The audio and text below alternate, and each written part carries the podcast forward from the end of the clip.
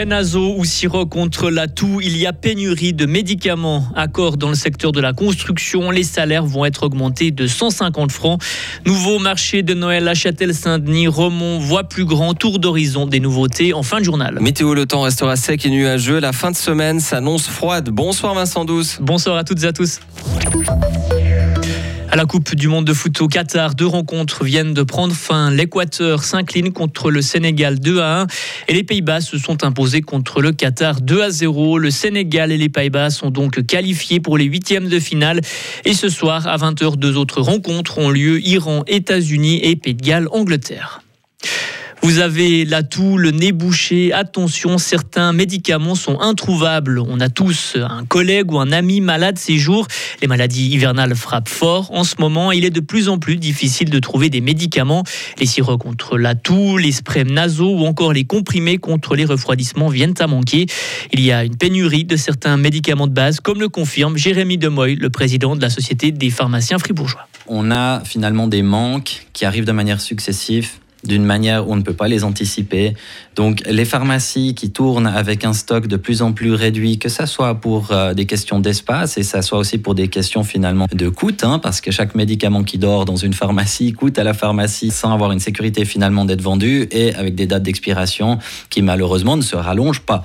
Donc par rapport à ça, si on n'a pas un stock suffisant et à nouveau, si un autre médicament similairement qu'on va rapidement transférer euh, le besoin d'un médicament sur un autre, cet autre va aussi manquer et on a un effet euh, assez rapidement domino finalement.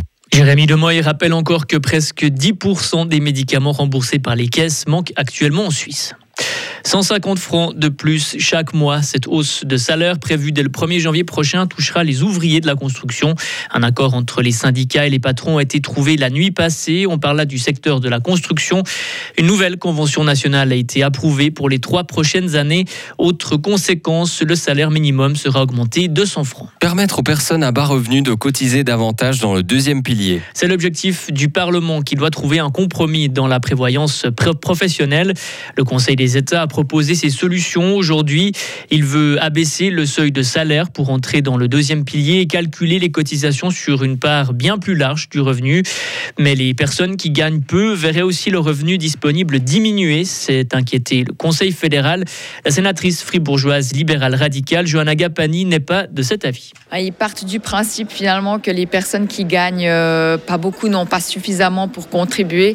Moi, je pense que c'est justement ces personnes qui arrivent une fois à la retraite et qui ont encore plus de difficultés que les autres personnes. Et donc, il faut vraiment rappeler et sensibiliser sur le fait que c'est tellement important durant euh, le moment où on travaille de contribuer à ce moment-là. Et c'est d'autant plus important aussi pour ces personnes-là. On l'a vu, tous les mouvements qui défendent la cause des femmes ont soutenu cela. Et on voit notamment que c'est les femmes les plus, euh, les plus touchées par les revenus euh, les plus modestes. Le Conseil des États n'a pas terminé d'examiner la réforme du deuxième pilier. Il reprendra le débat avant la fin de la session. Vous ne pourrez plus acheter de chaussures chez Feugel et Shoes. L'exploitant de magasin de chaussures n'a pas réussi à redresser sa situation financière. L'entreprise au logo violet avait un sursis de 4 mois, mais Feugel et Shoes fait face à un recul imprévisible et massif de la demande depuis octobre dernier. 131 personnes vont perdre leur emploi. Au moins 300 personnes sont mortes en Iran depuis le début des contestations, des manifestations qui ont débuté depuis la mi-septembre après la mort de Massa Amini. C'est la première fois que les autorités iraniennes communiquent un tel chiffre.